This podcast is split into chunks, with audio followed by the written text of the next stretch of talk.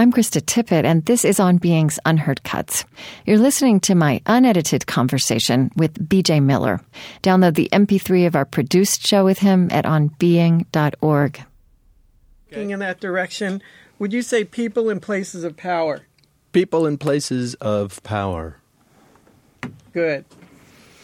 I hear your voice coming back at you, but I think they can make a fix for that over there in in their studio. Okay. Hi, BJ, can you hear They me? did. Yeah, Krista. Hi. Hi, it's good to meet you. Hi. Nice meeting you. I'm so sorry about all this false starts with this. I just really, it's, it's been really unusual that I canceled on Aspen and then I can't remember what happened that was completely immovable, but I'm really grateful that you were patient and stuck with this. Oh. Well, no need to apologize. It's always nice when something clears on, on, from the calendar. Oh, I know what you nice mean. It's a gift. to look forward to. Okay. Yeah, so, all well, I'm good. glad I could give Thank you those little gifts. I also love that when people do it to me. Isn't it wonderful? It's a strange world we live in. um, tell me, Chris, how are you? Do you think BJ seems a little bit uh, soft? Yeah, is that Hmm. okay? I can boost him a little bit here. BJ, you want to talk a little more? please? Sure. Uh, That's you better. know. Yeah, Yep. that's okay. good. Good. Where are you, by the way, Krista? I'm I'm Are you in in Minnes- Minneapolis? I'm in yeah, I'm in Minnesota. Minneapolis. Oh, cool. Um, Uh, me? Oh yeah, not far. I- Oh, okay. Well, I live in Mill Valley, so it's not that far. Just uh, across the Golden Gate. Hard part was crossing town, but that wasn't too bad. And you, are, do you do you know Courtney well? I mean, she's such a I, I do. yeah. She, I'm very lucky to say that I do. Yeah. She and John have been really wonderful friends and a big help to me in many ways. Yeah, they're just tremendous people, and she's so happy we're talking, I'm happy Yeah. too. But um, yeah. By the way, I'm going to interrupt. This Okay. is Howard, the engineer here in San mm-hmm. Francisco. BJ, you are normal and you're human, so that's two strikes against you in terms of audio. Okay. You can't mess with your pen because it's going to make little. I've already heard a couple of sounds that it's doing. Okay. Paper rustle, pen clicking, things like that. Okay. You know, you want to feel natural, but on the other hand, it's it's sort of you know a little supernatural here. You know. I'll put on my cape. Okay. thanks. yeah, it's the supernatural realm of radio. You know, I did hear you. Um, I heard, I listened to your interview that you did with Michael Krasny. And Uh-huh. you said something about how the diff- the different experience of having listened to his show and then being in the studio. Um, yeah. Have you done much of this ISDN headphone? No. Yeah, because I, Nope. I, I, I think you. It's it's it's interesting how intimate this also can be, and it's not. I mean, of course, it's not material and physical in the sense that we're sitting physically in the same room, but the human voice can carry so much of that. So it's just you lose a lot of those visual cues. Um, but anyway, we'll see. So I'm I'm I I hope you'll enjoy it. I'm sure. I'm sure will. It's intimate in its own way. Okay, so I'm getting the all clear from this end. Um, so let's just dig in. Um, uh, do you have any questions for me before we start? Nope. Okay. So I'm I'm curious. Um, where did you grow up? And didn't write this down. Um, yeah, well, I we moved around a lot. Chicago's my hometown. I was born in Chicago, Okay. but we quickly moved around. I'm pretty. I'm a pretty thoroughly suburban boy. Okay. We moved up to a little town called Winnetka, Yeah. but we lived in St. Louis on two different occasions. Well, from Chicago we moved to St. Louis. From St. Louis we moved to Texas. From El Paso, Texas to Roswell, New Mexico. Back to St. Louis. Back to suburban Chicago. By the time I was nine. Okay. Was so? Was there a, religious or spiritual background to your childhood? However, however you would just define that. Yeah, there was. Also, in a sort of typical American suburban way, it was part of the rhythm. Mm-hmm. It's- depending on where we lived, my parents, um, it was not foisted in any way, but it was also not discouraged. And it, it, for my own parents, watching their rhythm with it, it depended on if they found a church who, uh, who where they uh, enjoyed the sermons, the preacher Yeah. Yeah. and so, but it was a part of my life. I remember very. Uh, there was a period where I was very serious about being uh, Christian. I was raised Episcopalian, um, and there was there was a period where it really, really. I, I wondered if I should join uh, the priesthood at some point. I felt I felt pretty drawn to it. Um, yeah. And it, design um, is such an important word for you and such an important notion that I feel runs through all your life and your work. And, and, you know, to me, there's a spiritual aspect to that, you know, expansively defined. And I'm just curious about where you trace the origins of that. Would you say that you always had a design sensibility, even if you didn't use that language? I would say, yeah, yes. I would say I always had an aesthetic sensibility. Uh, I think one of the great things that moving around the planet did for me at a young age was as my wiring was setting up, I was exposed to a bunch of different landscapes and people too, but much more diversity of landscape is at least what, what stuck with me. And um, that led to a different noticing changes in light and sunsets and terrain at a young age that really deeply informed me. Um, and that later turned into interest into art. But I think at first was the natural world, and and it's and the world of the senses. Yeah. So, um, I know you've told this story so many times. I mean, you, you, you grew up, as you say, all over. You went to Princeton. And Yeah. then um, in your sophomore year, 3 a.m., I believe, um, you climbed, was it over a subway train? No, it was a commuter train above ground. Okay. Um, yeah, so i- i- in November sophomore year, we were just back from Thanksgiving holiday, and you know, I was away from my friends for what four days, and I missed them. we were all we were we had a quite a loving group of friends at that uh, in that at that stage, and we went out just to kind of hang out, and uh, it wasn't a big night; it was a Monday night. I remember I had a floppy disk in my shirt pocket because I needed to go to a, a lab and print a paper out.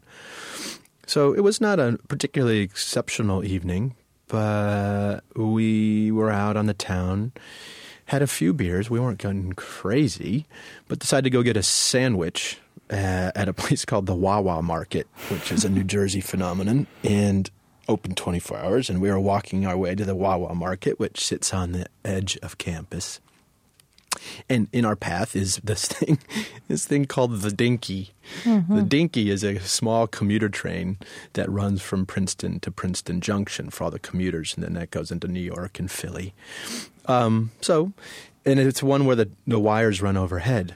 Um, so I was just sitting there. It was not operating hours. It was just sitting there. We climbed it like you would climb a jungle gym Yeah. um, not at all thinking. I thought in, it was not feeling like a very daring stunt at all. But I happened to uh, be the first one up, and when I stood up, I had a metal watch on, and the electricity arc to that watch entered the arm and blew down and out my feet. And that was- 11,000 that was it. volts, I read. Yeah, Yeah. yeah. I, I giggle because Yeah, I know you're well, for a number giggling. reasons. clearly, clearly, you have worked your way through this memory. Well, it's 25 years old, and Yeah. so much has flown from it. So much good has come from that experience. It's it's remarkable. I also don't want to be Pollyannish about it. That sends the wrong signal. But part of my chuckle is that the thing was called the Dinky. It's um, part of my pride is wrapped around losing three limbs to a thing called the Dinky. Yeah. But anyway, Well, you know, and I have to say, I, I, the particular moment in my life in which I read your story is when I have one child off at college and the other heading off, and you know, and even as you're telling this story, I think what's so, uh, you know, it's it'd be it'd be hor- horrific no, no matter what, but that it's it's just this innocuous, playful moment, right? yeah. After Yeah. which everything changed. yep. Yeah. And I mean, 25 years later, you can see so much. You can, I mean, that is, it's a change that defines your life in wonderful ways, but um, very dramatic. Very dramatic. Yeah, that is true. But a version, a variation on a theme that so many of us have little unexpected moments, things we think are innocuous, as you say, which aren't. Uh, the surprises of a daily life that aren't always of such dramatic consequence, Yeah. but they're happening all the time, you know, on various levels. And I've kind of, that's been a, a way into some curiosity and a sense of a little bit of mystery around it. And which one thing, one of the fallout, pieces of fallout that I love is this, this, this cognizance, this awareness of, I guess fragility is the word. It's not, well, it's not really fragile. It's just that these, we turn on these dimes all day long. And Yeah. where they all collectively lead us is, is, is just kind of fascinating. So. Yeah. If when you, I mean, I know you were just a sophomore, but what did you think you were going to study and do? Did you have any sense of that? Hmm. Yeah, yeah. Well, I did. I mean, I was very, I was very happy to be at a liberal arts uh, college. You know, I, I was very, I was there to learn Yeah. right from the start. I wasn't, I wasn't there as a means to some end besides learning and filling my brain and having some experiences. And I thank my parents and my sister for setting me up to delight in college in that way, in that very just sort of open, expansive way. So it was not like I was on some vocational path. Yeah. But uh, you know, a little better than a year in, I was. Tiananmen Square had happened the summer before I went, uh, before my freshman year, and that kind of turned me on to China, and I and I was in the spirit to learn about things about which I knew nothing. So studying the Far East was uh, was very exciting to me. So I was studying the Chinese language, and was increasingly interested in Chinese aesthetic and Chinese art.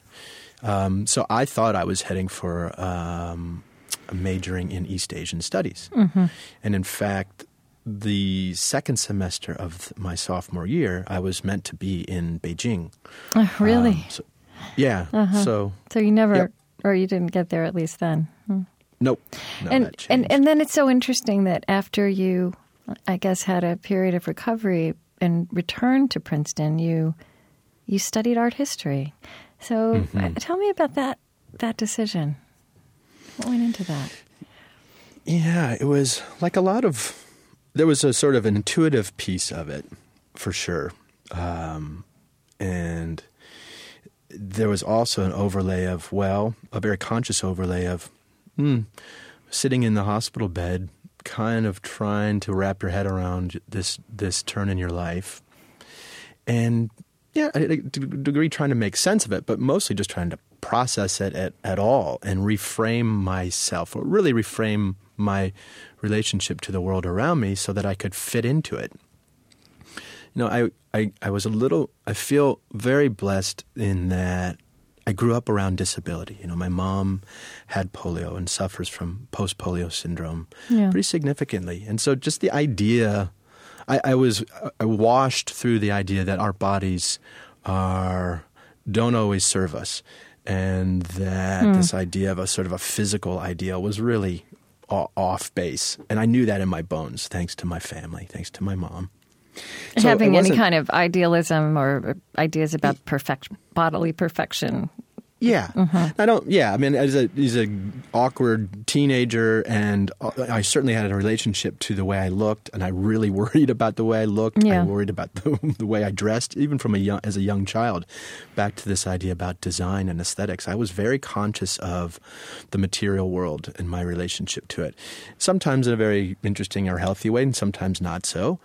But when I was in the hospital bed, I was it was it was relatively easy for me to let go of some ideals around uh, physical stature and beauty. So, so uh, then I was setting about sitting there trying to figure out well, what uh, how do I where's the, where's my place in the world? How do I see myself? So, I've lost these body parts.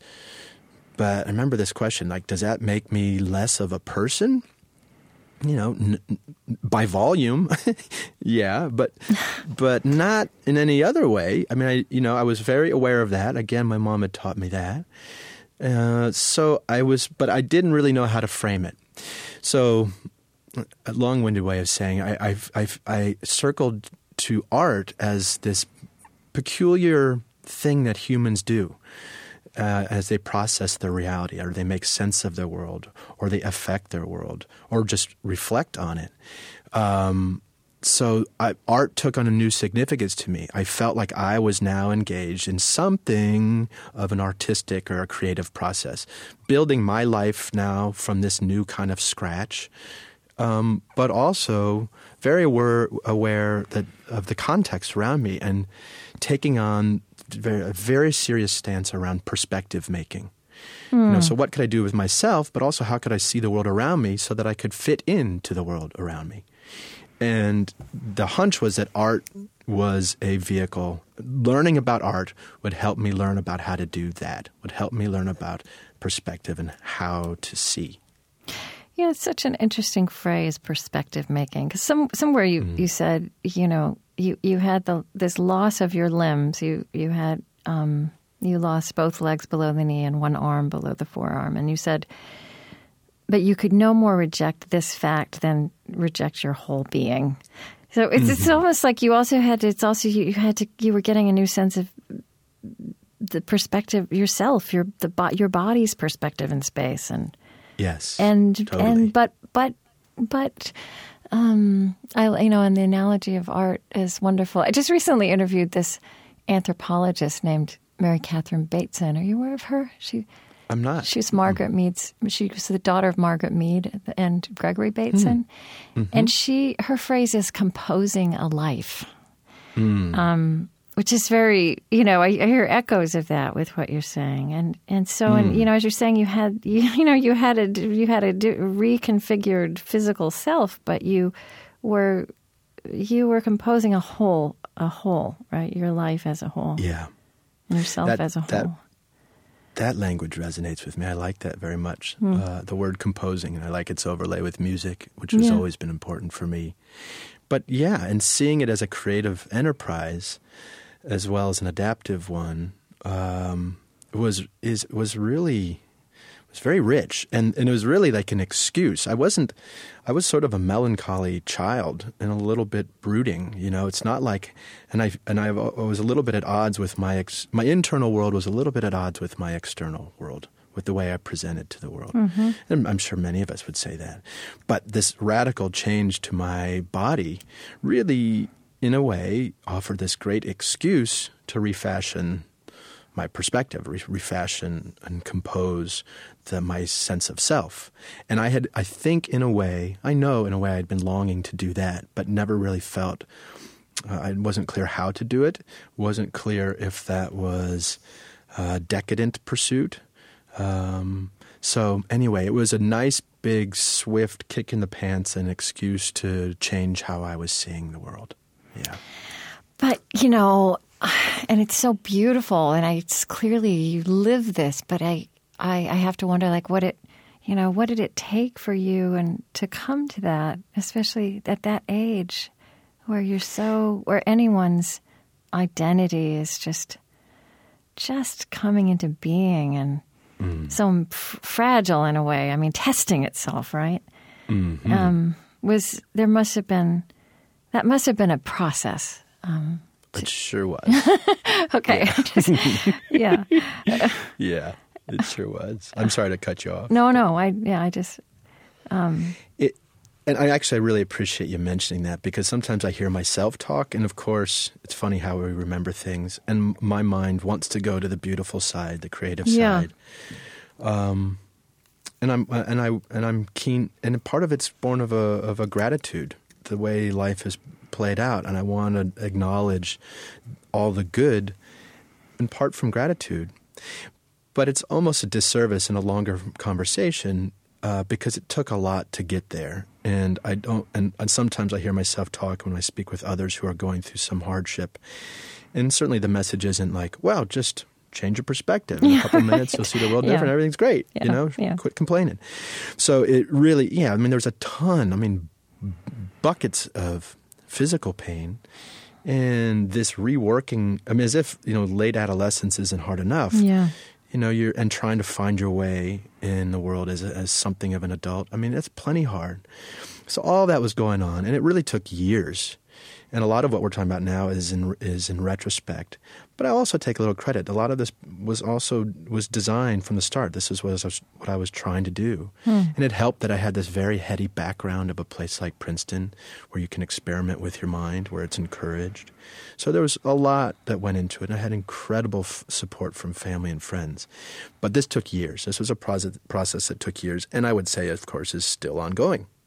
You know, isn't Yeah, I mean, so I'm just I'm curious if like how how many years would you say? I mean, so just I'll tell you, you know, one thing I'm thinking is how we, you know, I've I've I we've done some programming on depression, and I, and I you know have an experience in in my past of you know very serious depression, and and you put something like that out there about coming out the other side and how you know men, many people not everyone who've gone through this can say that it's you know there's a spiritual catharsis. You know this this mm-hmm. changes you and and it changes you in ways that that one day far in the future you are grateful for.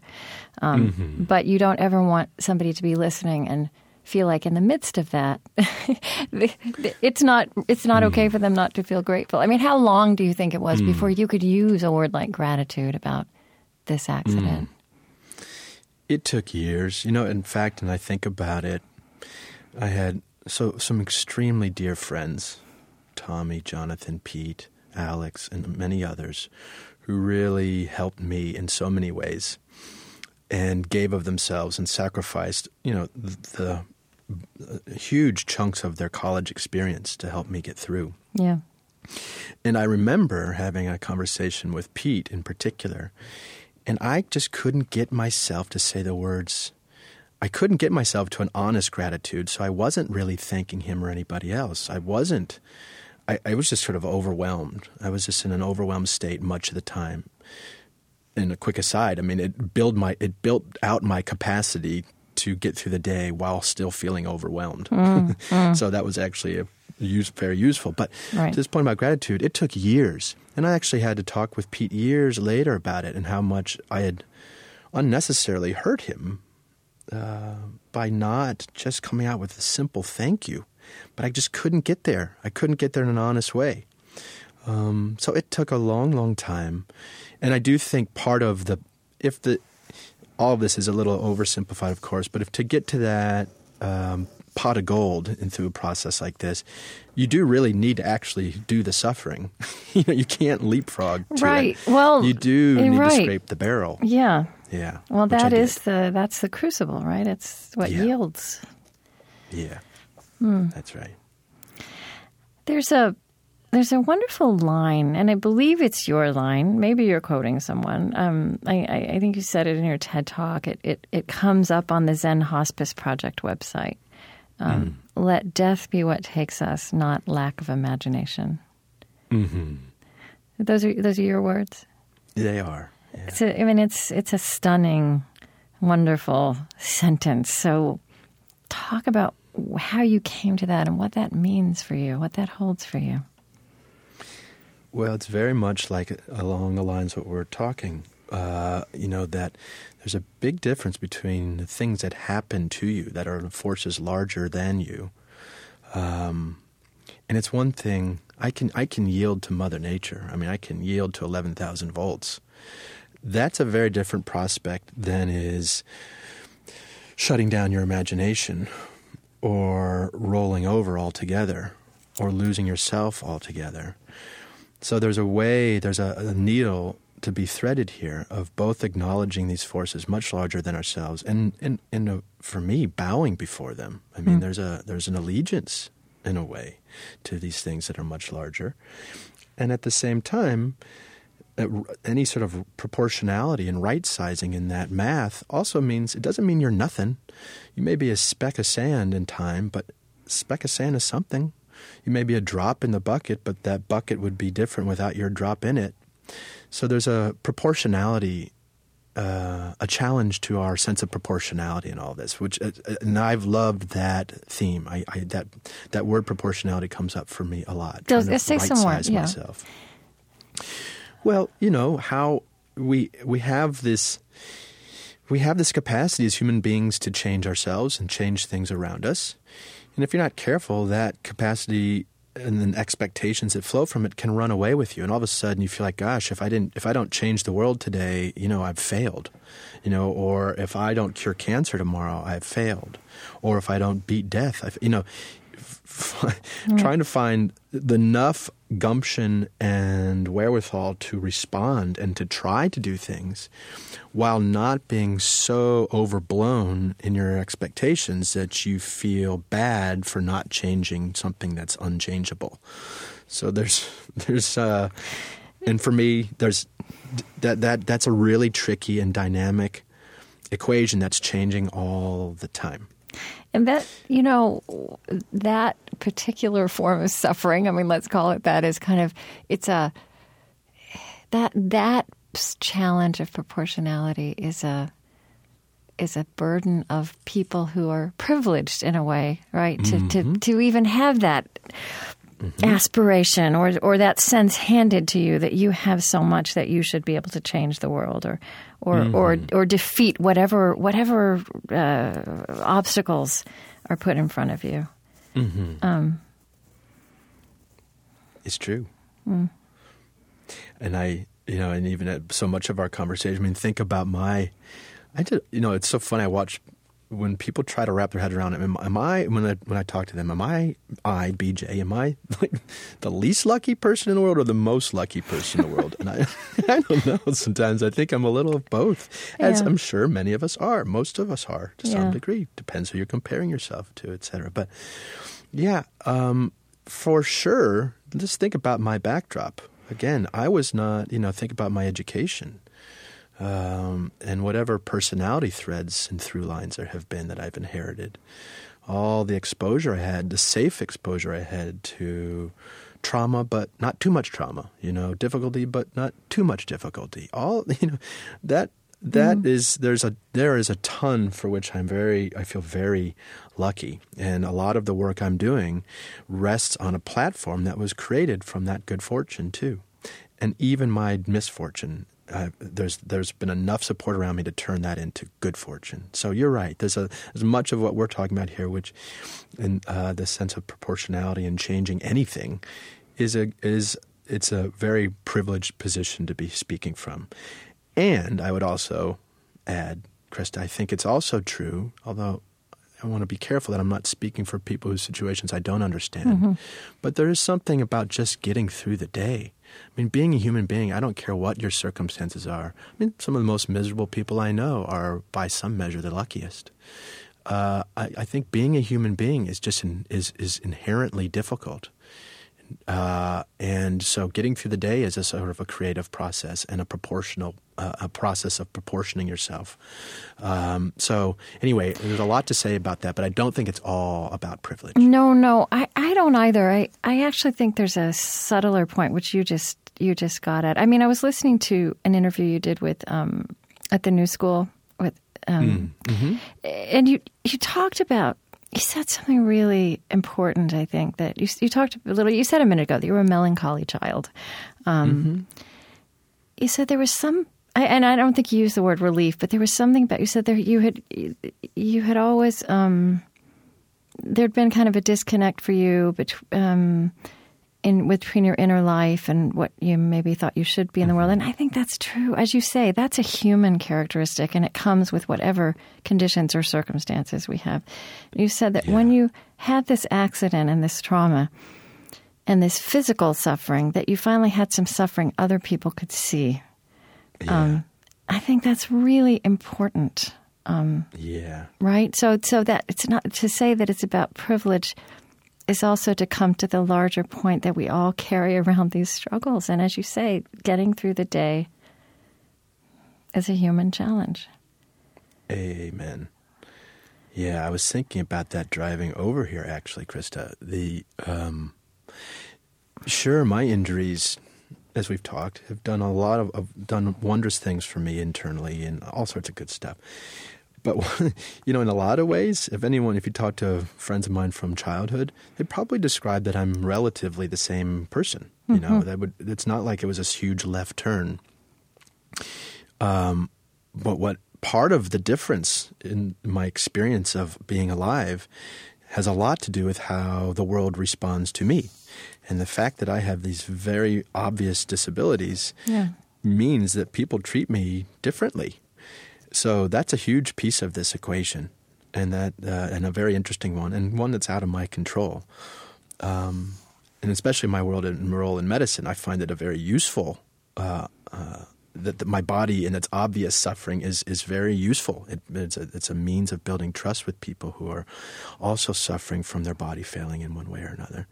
So uh, it is interesting to note how much of this transformation that we're talking about a isn't really much of a transformation, and b has Yeah. to do with people outside of myself more than inside of myself. But but the transformation that you were kind of compelled to, I mean, as much as we all carry whatever our suffering is, and it has infinite variety, um, we are taught to hide it, right, and to hold on to mm-hmm. it. And then, of mm-hmm. course, illness is this thing that you know brings it onto the surface. So, so, but what, but what you were compelled to do is let it is for it to be seen, mm-hmm. and that's a huge move. And I Yeah. guess, and that's a move. I, I, I wonder if you would say that's that's a huge move that you know now you work in hospice and that's this unavoidable move that people have to make Yeah. in in un, in accepting that they are dying. Yeah. Yep. I will, uh, you know, trying to, speaking of proportionality, trying to find for my own sense of confidence, I often wonder what, what, what can I take credit for this stuff? And one of those, one of those decisions, one of the, is, is, is to, you know, come out of the closet in a way uh, as as a disabled person, and I think about this idea of normalcy a lot. Like I like so I, I and many many others before me have been agents of normalizing disability, and that's really potent. And I also think there's a second half to that equation that we need. That doesn't mean that we fit these other things into uh, our idea of normal. It means we expand our idea of normal. Okay. And uh, you know, I think that, no, that uh, life's weird. Life's hard. Life's weird. Humans are weird, and I I worry sometimes that we exist in such a narrow bandwidth of of accepted behaviors and thoughts that we really clip off so much of the strange beauty that can be part of the human experience. Hmm. And so, I, but I back to your point. I mean, I will take a little credit for. I remember. I remember I was about oh two or three or four years into my odyssey in these shoes. And the norm, like for, for lower limb prostheses, the norm was that you put these flesh colored foam covers over your legs so that they looked more natural and they had the shape of a leg. And I remember I was studying architecture at Princeton and modern architecture in particular, and about Louis Sullivan and others pulling the applique off the buildings and delighting in the structure itself. Uh, and that was just such a mind blower for me. And so I pulled the covers off my legs and started to force myself and then to genuinely delight in this weird structure that now was my legs. Hmm. I love these legs. These legs aren't some cheap imitation of what I lost. These are wholly new things. These are different things that deserve their own space and credit. I love them. And it's and I'm interested in how they look. So that was very therapeutic for me. And I will take a little credit for whatever courage that day helped me do that. Yeah. And similarly for my arm, I have a lot of skin grafting on my arm, and I wore a sock over it for years. At first, it was like this white uh, sort of medical so- stocking, and then I got a little creative and started wearing like like paisley or argyle socks on the arm to have a little bit of style around Okay. it. And then, and then maybe again on the same period, oh, maybe five years in, I just pulled the sock off one morning. I didn't feel the need to cover it up anymore. And and that was just a spontaneous moment that it, and subconsciously I think I've been working towards that for years. And one day I just didn't need it anymore. Um, so mm, anyway, mm, those mm. moments there was some there was some courage in those moments. Wonderful. There was moments of just willing myself out into public view that I remember was very awkward and uncomfortable, but I knew it was a good and good thing for me to do, and and perhaps a good thing for others around me to see. You know, I'd love to. I mean, I've seen pictures of your of your prosthetic legs, and um, I and uh, you know, these these this image is becoming as these things are more out there and available to people. Hmm. It's you know, it is becoming part of our imagination about the human body. I think, hmm. Inter- so yeah. interestingly. But I'd love to hear how you would describe your, your legs. You know, tell me what you hmm. see when you look at your legs. That beauty that you see. Well, there's the the beauty of the carbon fiber weave you know carbon our basic organic substrate Yeah. but here it is in this in this in these sheets of woven material that are so strong so light. Such a nod to both mother nature and a human uh, ingenuity for harnessing it. So we've got this beautiful black carbon weave. You know if you buy your sports car you'll pay extra to have a carbon fiber door or panel or some you know it's a it's a it's an acknowledged aesthetic um, so first I noticed the color, then I noticed the sculptural quality of, of, the, of the of the piece, what's called the socket, and the socket is what goes around my stump, the, the what's left of my fleshy leg, and that is sculpted to my leg. So it is a piece of sculpture. This is a this is where the craft comes in, and it has sculptural qualities to it. There, it reveals the shape of my stump, and then below that you've got this. I've had various feet over the years, and but they're all they have these very some of them have these very narrow, skinny little ankles. It almost has a it's a version of what I feel like when I look at a horse. that incredible power, those beautiful thighs on these teeny, teeny, tiny little ankles, and it's similar with not quite that dramatic, but it's a little similar with prosthetic feet, um, because in a way the, we are able to construct things which are stronger than bone and don't need all the support structures. So uh, it is a so that's what I see when I look at my legs. The piece that has bummed me out for years now is the is it's what's left to chance at the level of the shoe, and shut me up here, Krista, because I could go. No, on no, it's great. I love it. Keep going. well, the shoe is like Yeah. you've got this incredibly engineered, crafted leg that I was just describing. Yeah. And then at the final moment where that leg is interfacing with the ground, with Mother Earth, with the thing that it's meant to affect, it's left to chance. There's this, this thing called the foot shell, which is, is, is, is this pink colored, very often I'll have these sort of faux toes on it. Um, rubber thing that goes over your prosthetic foot so that it will take on the shape of a quote unquote normal foot so that you can wear normal shoes. And as we've been talking, like, I don't want to pass. I want to, you know, that, why, darn it, like, why this final element is left uh, to this sort of uh, compromised design state has always bothered me greatly. And the fact of it is, there's really there's no one has built shoes for prosthetic feet before. Um, most people would say they want to wear their normal shoes, want to go shoe shopping with their friends per se, etc. But I don't know. That's that's not been challenged. That's just conventional wisdom. A friend of mine and I, Alyssa Trieger and I, she and I started a little shoe company called Ground Control, and it's had to go on hold because of all the other things going on in life. But someday I hope that we can circle back to it, to construct shoes specifically for prosthetic feet. Because I don't have all those little bones that you guys have. I don't. It doesn't need to have that silly shape. It doesn't. You know, it can look totally different. That's really but we have fun, not. yeah. We haven't gotten there yet. Uh huh. Oh, great. Um, was do you think that you went into medicine because of your accident, because of what happened to you physically? I Oh, totally. You studied art Yeah. history, but then you but then you became a doctor. Yeah, yeah. Uh huh.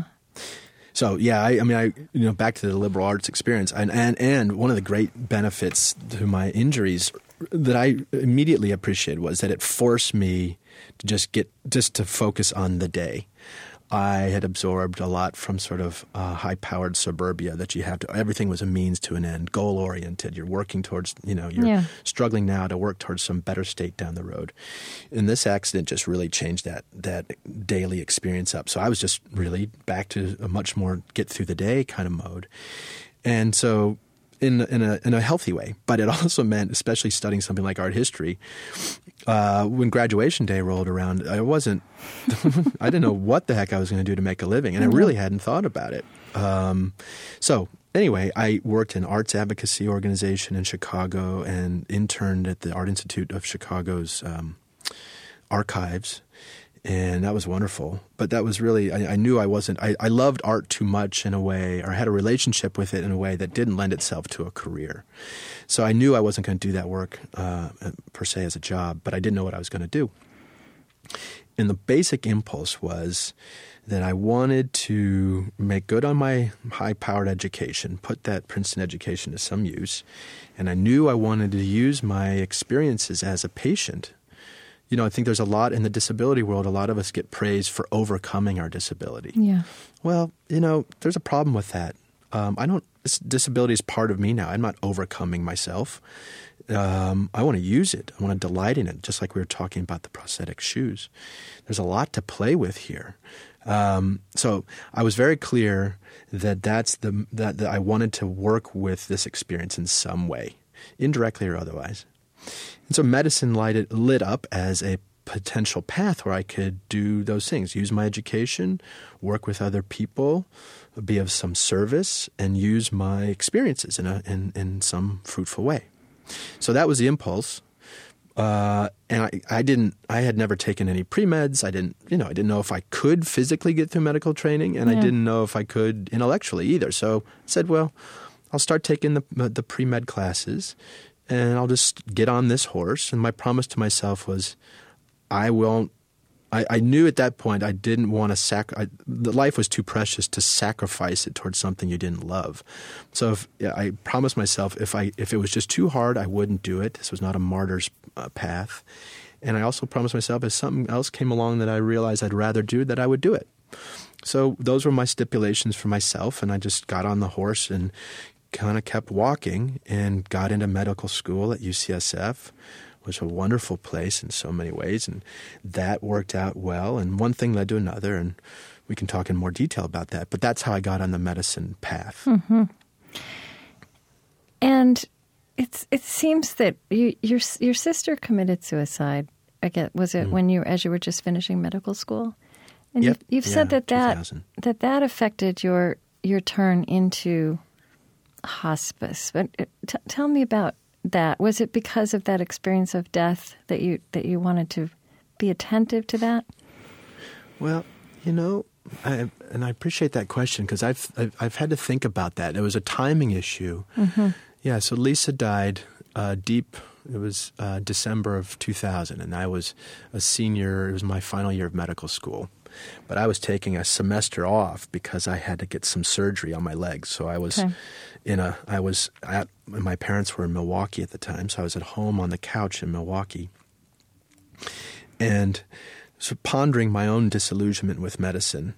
I think most of us go into medical and into healthcare with some sort of idealistic bent that uh, has to be checked by the reality of practicing medicine. Yeah.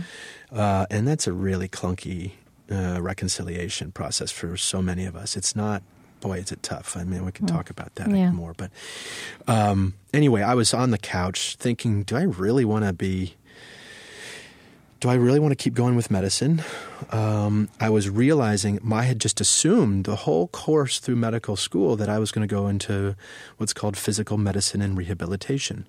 Physiatry is the other name for it. You know, basically rehab medicine. So to help people who felt- also had traumatic yeah, um, yeah. ex- yeah, events and Yeah, exactly. disabilities. Because the, the I, I didn't I wasn't in love with medical science per se. That's not what I was Mm-hmm. why, what I was doing. I was there to be of some use, and it seemed like well, go into rehab medicine. That'll be the, the best use for you. So I just assumed that all through medical train, all through medical school. Anyway, sitting on that couch, um, I became aware that I did not really love rehab medicine, the mechanics of it. Um, I was much more interested in the transformation that happens with medicine rather than trying to get back to where you were before some traumatic event. Um, so I was having my own falling out of love with medicine um, and disillusionment phase. And then Lisa's death came along, and of course that was that shook the boat in all sorts of ways. Um, it really, I would say, her death just made me more less enchanted with the idea of me being anything approaching a healer or anything like that. So I was, I was, her death just made it more clear that I should get out of medicine. Hmm. But it was my dean at UCSF who said, no, no, just, you know, if you're going to get out of, out of medicine, at least do your internship year. Internship year is your first year residency, Okay. you know, and it, you, so you graduate med school, you get your MD, but you have to do an internship if you want to practice medicine at all. You have to do at least one postdoc year. So Dean Papadakis said, you know, do that internship. It's a better, and then you can put it down. If you ever want to get back in medicine, it's a much better place to stop. So I said, okay. I said, I moved from San Francisco back to Milwaukee. Um, I had gone off to boarding school at a young age, and you know, so I, it was time to recongeal as a threesome, as a family, with Lisa's death. So, mm. for a number of reasons, I went back to Milwaukee, did my internship there at the Medical College of Wisconsin, and I was just trying to get through the year, you know. Um, but during that year, I did a rotation in what was called palliative care. And while UCSF had palliative care, I wasn't really paying attention much to med school, to anything that didn't directly affect my course towards rehab medicine. Right. But during that internship year, uh, the backdrop of my family reconstituting itself, recomposing itself, uh, my own realizations around transformation capacity and illness, uh, etc., made me really uh, tender and primed to receive palliative care in a new way, in a different mm. way. Mm. And that rotation just, just turned me on almost in- instantaneously. So yeah, that that was how I got to palliative so care. many of the ways, so many of the, the, ways you talk about and seem to think about and just approach um, what you do, palliative care, hospice, is also completely interwoven with this design sensibility that mm-hmm. right that we've been talking about all the way through. I mean, and this mm-hmm. aesthetics, you know, and, and the language you use and the images you use. I mean, and, and I just, you know, some, you know, for example, you say our shared mortality is a source of great beauty. Mm-hmm. What do you mean when you say that? Well, you know, the fact that we all end up in that we that we have these bookends of birth and death, and in between feels like a guitar solo. You know, like in between, all sorts of crazy things can happen. But the the song begins and the song ends, at least for this bodily life. And the fact that we share that 100% of us across time and space, across cultures, that all of us share that version of fate is compelling to me. I think we spend a lot of time in the zones of contrast, comparing ourselves to, or really contrasting ourselves mm. with others, mm-hmm. black versus white, you know, skinny versus fat or whatever. We we see ourselves in uh, in opposition or at least in difference from those around us so much of the time. When in fact, if you step back, I mean, I think we share probably you know ninety nine point nine nine nine percent you know of an experience in in life, mm. um, in some way, or we see variations on themes. Um, so, kind of finding a purchase, a toehold in what we share and all that we share opens me up in a way that I feel that that feels beautiful. That is that is um, that makes me love people more, mm-hmm. not less. That makes me more open to people, not less. Makes me more open to myself, not less. So it's it's an, it's an observation of what when I start thinking about this common fate, like looking within myself, what does it do to me? Well, that's what it does to me, and mm. for that, I'm uh, that that seems that seems very good. Yeah. And you know, quality of life is kind of is an overused phrase, which is not to say that it doesn't mm-hmm. have meaning, but it's an overused phrase. But you know, I, I feel like you, you you know when you paraphrase it in this way, you talk about that hospice is about living fully into our last breath, mm. living fully. Um, um, and the fact that this, you know, hospice, which is just and palliative care, which are so new, um, that that hospitals were never designed to to do that um, mm-hmm. to help people live fully into their last breath. I mean, you even pointed out that the word anesthetic is literally the opposite of aesthetic. yeah. That hospitals yeah. assault the senses. Yeah. Uh, so interesting yeah. when you apply that lens to thinking about these things. Oh yeah, it really has been a turn on for me over time. Just awaken an awakening as I see, as I apply my own personal interest to my professional ones and see the overlap. and your experience, right? I mean, you yeah. spent all that time in a hospital. Yeah, yeah, yeah, and uh, you know, you start. So where's the problem? I think. I mean, you say, you know, we. I, it's it, well. It's easy for me to say that the healthcare system is broken. I see it. There's it's filled with problems, and at the same time, I look around. You know, I remember going to starting medical school, and I was had a part of my idealism was, oh, I'm not going to be one of those jerky, arrogant doctors. I'm going to be this kind of. You know, I had this I, I, this idea that medicine. I don't know. I had all sorts of unchecked ideas. but the bottom line, the bottom line, We all do. was- we all do at that age. yeah. Yes, that's what you sure do. But it, you know, so there was the realization that, hmm, actually, I've met a lot of my colleagues now, and even the ones that are considered curmudgeons or bad bedside manner. I see them in their private moments of anguish about their patient's experience or the ones that got away or whatever it may be. And you start really, if you're being honest, you see that medicine, healthcare is filled with really well intended people, really kind people, outrageously devoted, diligent people. I mean, the training is insane, you know? Yeah. So, and yet, the system kind of stinks, and yet the experience is brutal, and the language around trauma is, is very real. I mean, there's imposed trauma that happens in healthcare, not just the trauma of the mm, illness. Yeah. So trying to find, well, where do I, what's, where, where, okay, where do I put the blame then? Who's the bad guy in this? Where's the problem? Well, and that's when I f- sort of keep backing up, backing up, pulling out on the lens, and you finally see that the dang system wasn't designed well. It's a design that was- problem. it's a design problem. Yeah.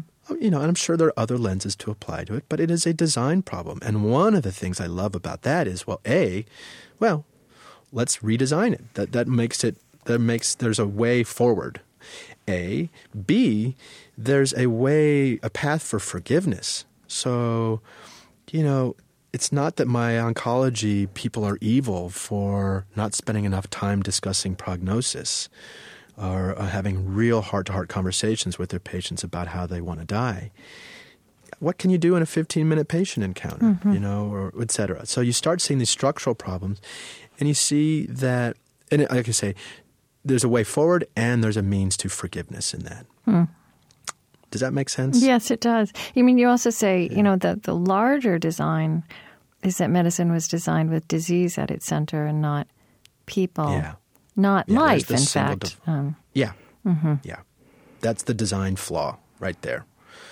Um, and, and part and parcel of that is this sort of uh, seductive thinking of the you know, post technology revolution, post mid 19th century, where, you know, it was tempting, very tempting to apply the scientific method and Yeah. to see disease as a problem. And if we just get better and try harder to fix the problem, then we'll restore life as this perfect uh, thing. And so, if we just try a little harder, work a little longer, we're going to solve all these problems and reveal that life is itself a flawless endeavor. And I think we're now at this reckoning where, ooh, well, sure, penicillin came along or whatever, name your innovation, and it, we extended life here and there, but we just uncovered a new disease. Yes. And the amount of harm we've done with our fixes is, is, is undeniable. So there's this moment now in time, and, and I think it goes nicely with the focus from a disease centric model to a person centric model, that actually turns out that, you know, no matter what we do, at least so far, that mortality ultimately will have its due. That life, you right. know, and that it's not a failure. That doctors aren't failing when people die, right? Exactly. But that is a normal, native, natural, even welcome human phenomenon, not to be fixed. And there's a lot to say about that. Uh, but yeah, so, right. So, this idea of failure, um, boy, do my colleagues on the provider side suffer for feeling a failure uh, and feeling failure before something that they could never be expected to change with a more informed point of view. So, Yeah. does that, yeah, that's this is where the the uh, this is these are we're sort of laying out the design flaws, uh, and I do think those are all we're in a process. Uh, we're in a corrective process within healthcare. And you, um, you are now at the Zen Hospice Project, um, Mm-hmm. and but you're you're not you're not Buddhist, correct? You're not a Right. practicing Buddhist, yeah. That's right. And yet, I sense that there's so much in the um, approach uh, that is very uh, that makes sense to you. That, that that also makes sense with the way you've approached, um, you know, trauma and disability and medicine. Yeah, yeah. I you know, I don't I don't know if irony is the right word, but being a, you know, not someone who identifies per se with Buddhism or doesn't have a Buddhist practice, trying to to run an organization which really did grow out of the San Francisco Zen Center and has Buddhism in its in its root, in its taproot. Yeah. Um, but I think it's important. It's not. Um, I think it still works because Buddhism. I don't think I, as a non-Jew, could run a Jewish hospice. I think that would be problematic. Similarly, um, any faith per se, but Buddhism isn't a faith. It's an approach. It's a way of seeing. And while it's not entirely my way of seeing, I'm not um, I'm not breaking any rules therein by promoting it. Um, I don't, you know. So I, for me personally, it is there. There's a there are there's a, a lot of overlap. This idea that we were talking a little bit a moment ago that suffering is normal, that dying is normal. You know, Buddhism starts from there Yeah. suffering right. as being a part of life. So that Right. that's a huge piece of And that everything here. is ephemeral. Yeah, right. Mm-hmm. Second piece, exactly that everything is ephemeral. Right, works very well with mortality. Mm-hmm. Um, that any practice around the the, the uh, around Buddhism really is to do with mitigating suffering, Bodhisattva path. Um, that you see your suffering and you see yourself in others, and that you have um, that a beautiful human pursuit would be the mitigation of your own suffering and others around you.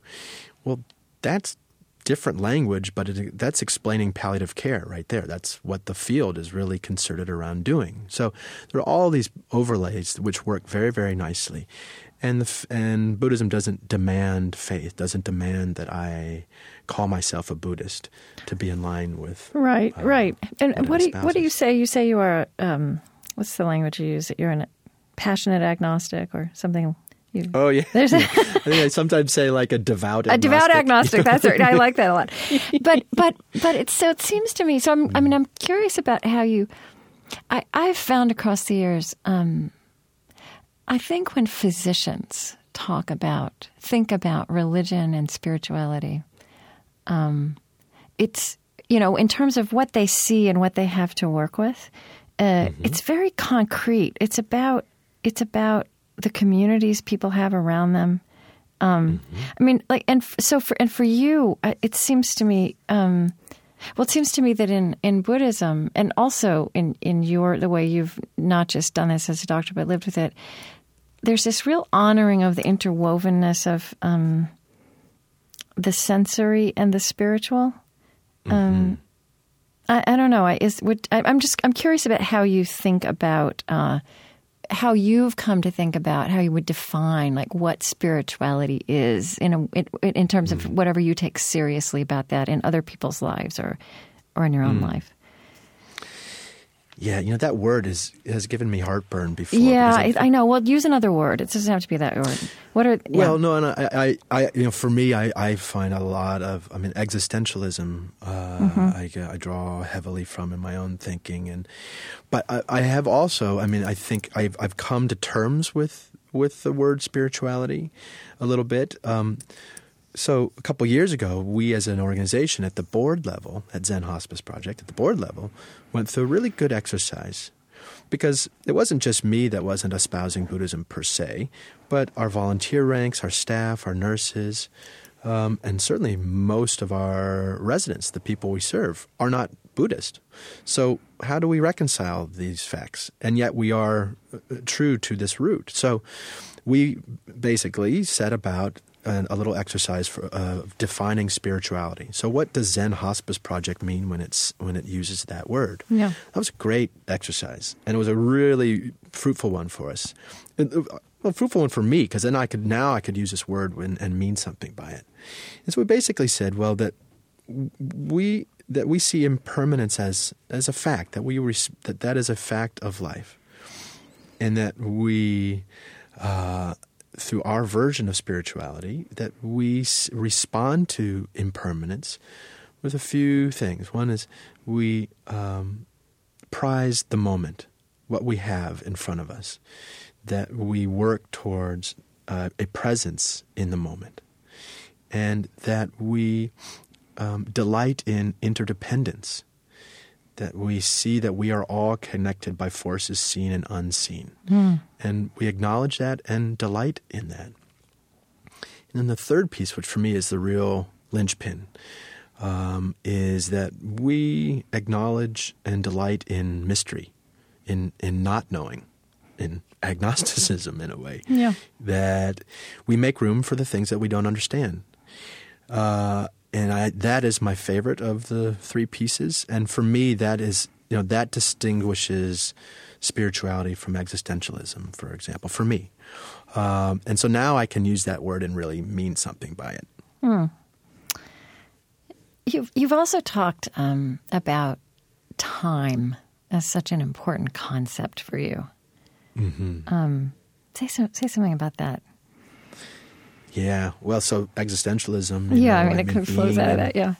Yeah, yeah, yeah. So being in time, right? So we are. Heidegger and others have talked about how this is our relationship to, to time is, is foundational for for the human experience, and that makes sense to me. Why? Because we have this weird facility to imagine the future and remember the past, and right there that sets us up to have some relationship to the clock and when we as conscious human beings we know we die and we therefore know our clock ends on some level. So time just seems foundational. Um, and i think a lot of the gymnastics that we do as human beings has to do with our relationship to the clock or lack of a relationship to the clock. We squander time until it's too late etc so I, I sort of just looking for I love looking for the, the building blocks, the raw material, the, the irreducibles. So space and time are two components that are really that I want to work with. I want to feel and I want to work with. Um, and watching the clock is, I think, a big part of my job as a palliative care and hospice doc is uh, minding the clock with people. That's a, that's how I see a big chunk of my job. Yeah, and and and, and I don't know. Somehow we, I guess, when you are dying, you you you have no choice, or at least there's there's a particular urgency about facing that. But it, aging is something we're all doing all the time, and not necessarily choosing to face it. You, you said Yeah. somewhere. You know, you want to think about aging and dying as a process of crescendo through to the end. Yeah. Well, you know, this is where it's this is where the aspirational and reconciling the aspirational with the realities on the ground is tricky. And mm-hmm. for my love of design and aesthetics, beauty, I have to be very careful that we don't set ourselves up to for yet another thing to fail at. Yeah. So if we're not, Right. you know, Yeah. so it's tricky.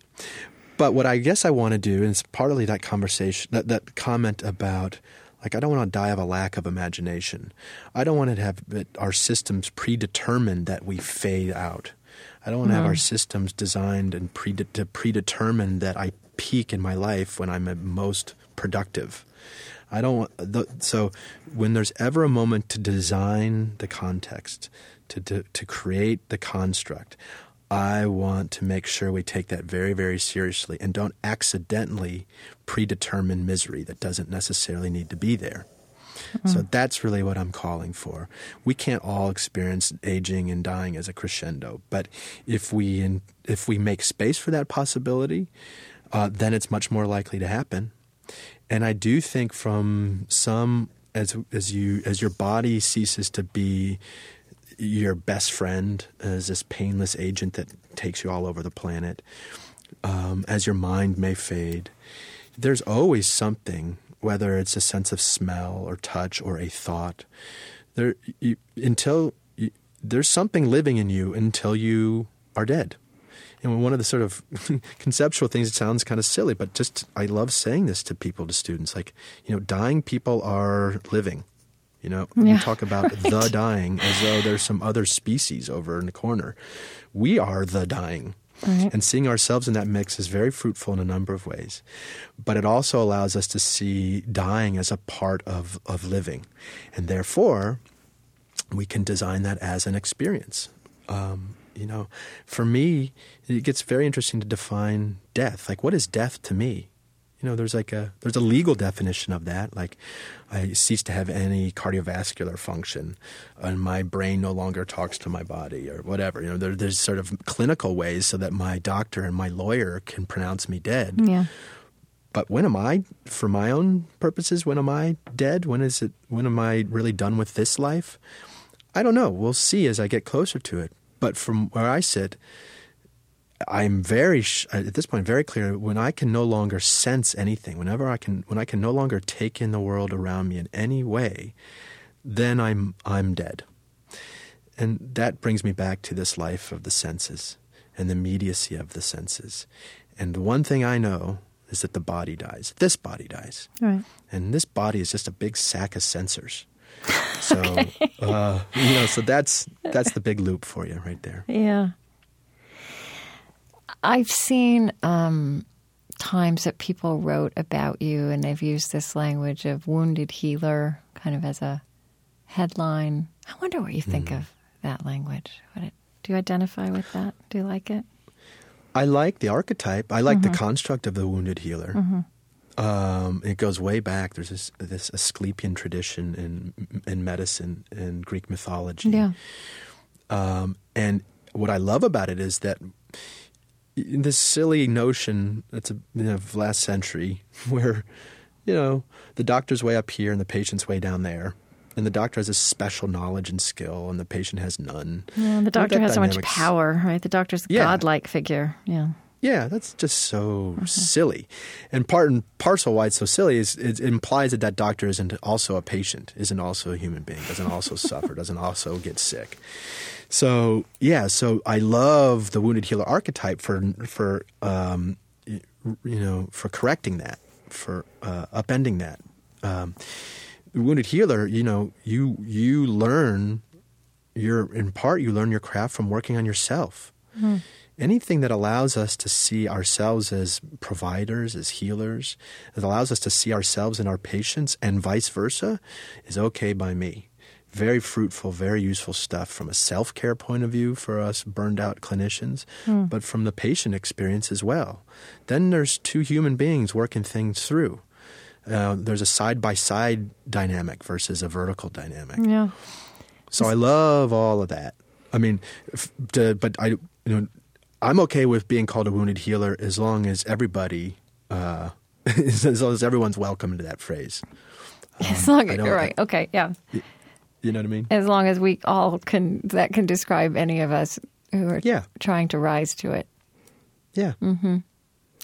I mean, you've been talking about this. All, all, we've talked about this all the way through the conversation um, about this, the matter of disability, and you know, I, I want to just sort of read something you wrote, Um, because I I feel like this is very fluid. Also, how we're thinking about disability, what we're calling it, and, and mm-hmm. you know, in your lifetime, um, in our lifetime, this has been very fluid. So you wrote back in 1990. I was treated as a Frankenstein figure or a Christ figure. And it was, or may, I'm not sure if you wrote that or this or said this. Do, do you know what I'm talking about? Does this singing? Yeah, I've, I still use that language. Did you? Did I you still describe that? So, so back in 1990, I was treated as a Frankenstein figure or a Christ figure, and it was ridiculous at either extreme. Some, sometimes I got congratulated for going to the bathroom. Then somewhere mm-hmm. along the way, amputees seemed to bust out, and a handful went out and did extraordinary things, competing in Ironman triathlons and the expectations change. If I didn't climb Mount Everest, I had failed. yeah. yep, I still own that those words. Yeah. Very much. Yeah. I mean, relevant. you know, a language, and I, am again, I'm thinking about the aesthetic. You know, sometimes in, when people write about you, they use the language of they describe you as a triple amputee, which is, it, you mm-hmm. know, technically true, but to me, it's just such. Mm-hmm. It doesn't really just describe you. It's very antiseptic language. Mm-hmm. Um, but I don't know how to. So I'm, I'm, curious about how you think about, you know, even the language of disability, um, but also how we're working with that and struggling with it. Mm. So yeah, I, this is where you know really disability and chronic illness was my way into hospice and palliative care, much more uh, than death per se. By yeah. the way. Um, but you know, disability it's it points us. You know, a big theme for me uh, back in as an undergraduate and my senior thesis, a subcurrent was was my frustration with language. That I watched myself and others confuse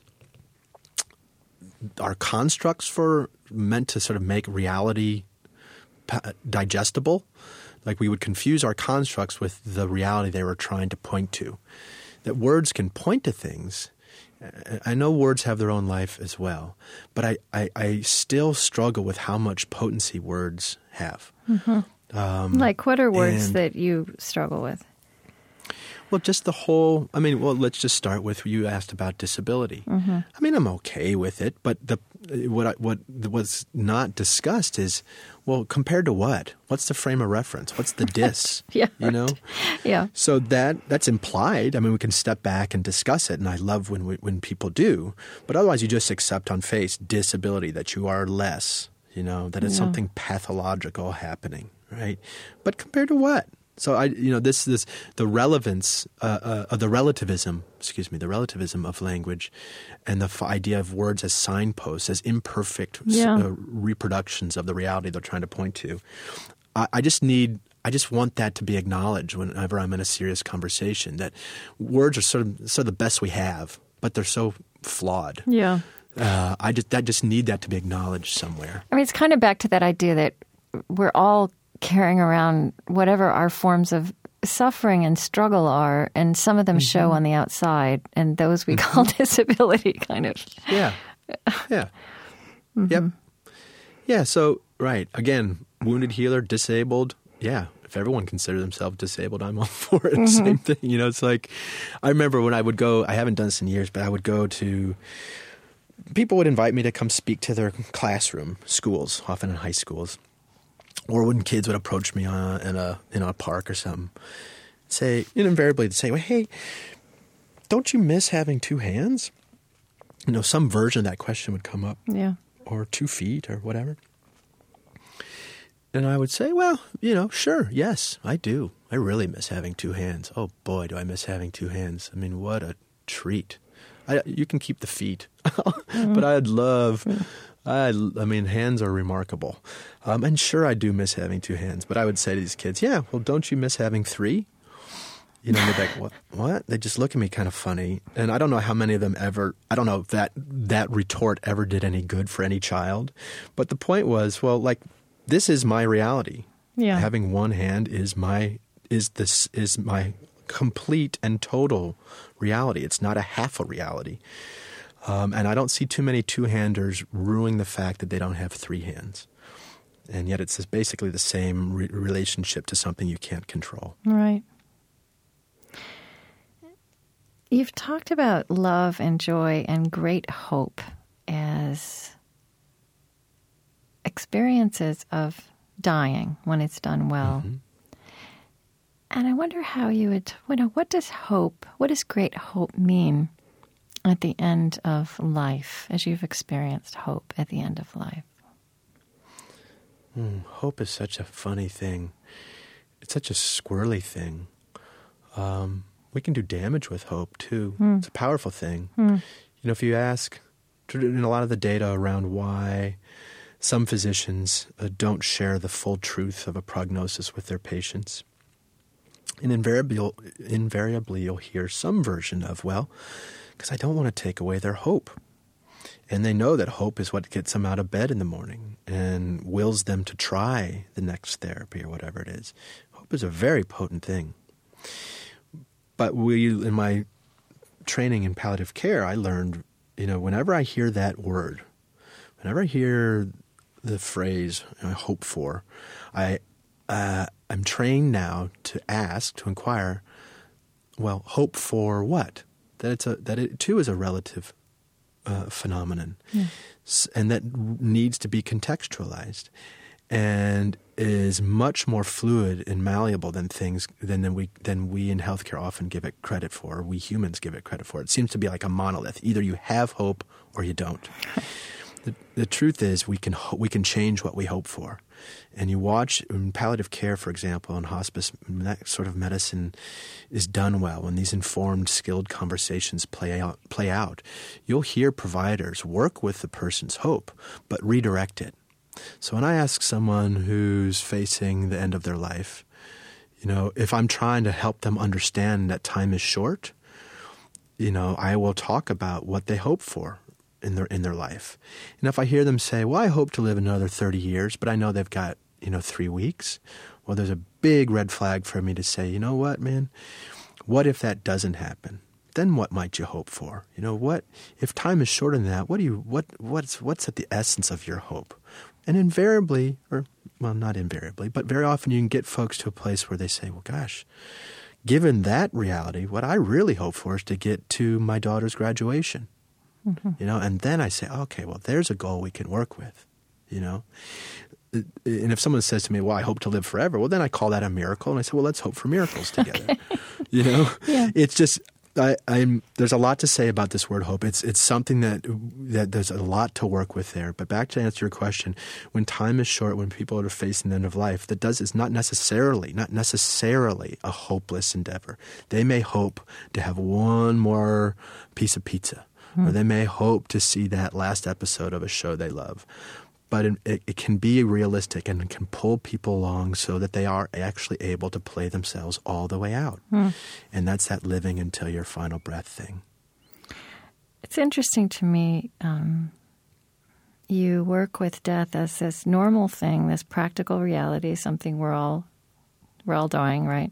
That's another mm. reason the the physician is a patient too, right? We're all dying. Yeah, exactly. Um, yes. Um, but you you seem to hold it together um, with this enduring kind of rever- you know, I would say reverence or honoring also that the the mystery of death itself. Mm. have you? Do you feel like you've?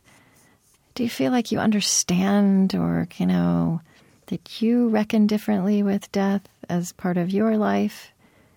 Mm. differently because of this life you've been leading?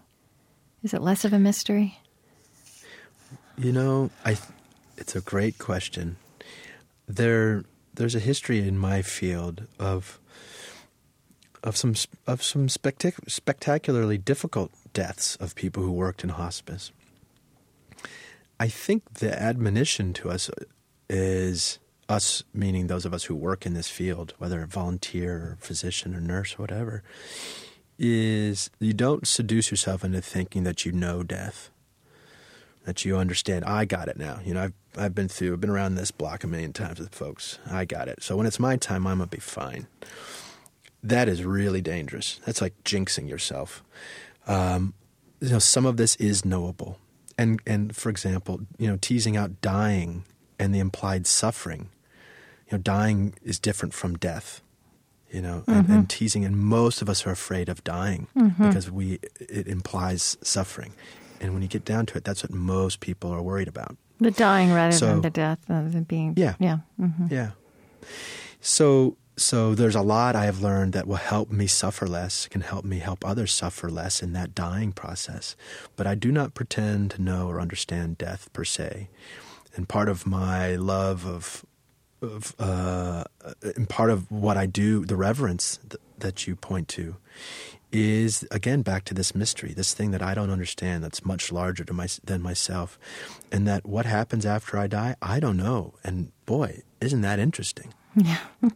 so, so part of my work, and I think for a night, you know, when we talk to students, is yeah, get get familiarize yourself with the concept of death, and certainly with the concept of dying, but don't seduce yourself into thinking that you totally know it, because otherwise you're going to find yourself standing at your horizon one day, and you're going to be really extra shocked to learn that you're terrified when you just assumed you wouldn't be. Hmm. So I just uh, so it's always it's just a it's easy that's, just that's make a little bit of space. It, that's the mystery too, right? So just yeah. you just got to protect a little bit of space for all that you don't know. Hmm. So just you know, my last question. I'm, you know, you've you've you've had uh, you've had an extraordinary life. You a lot has happened to you. You've you've taken a lot, and you've you've you've you've, you've you know this great. Uh, accident early in your life, the kind of redesign of your life and the career you've had, and now working with people. And in some ways, you could talk about what you do is help people, you know, de- design, uh, compose. You know, they're they're mm-hmm. dying, the end of their lives. Um, what mm-hmm. what do you? How would you just start? This is a huge question, but how would you just start to think about, you know, what all of this is teaching you about what it means to be human? And I, and I think that another way to ask that is, you know, how you carry all of this into the way you spend your days, your life. Yeah.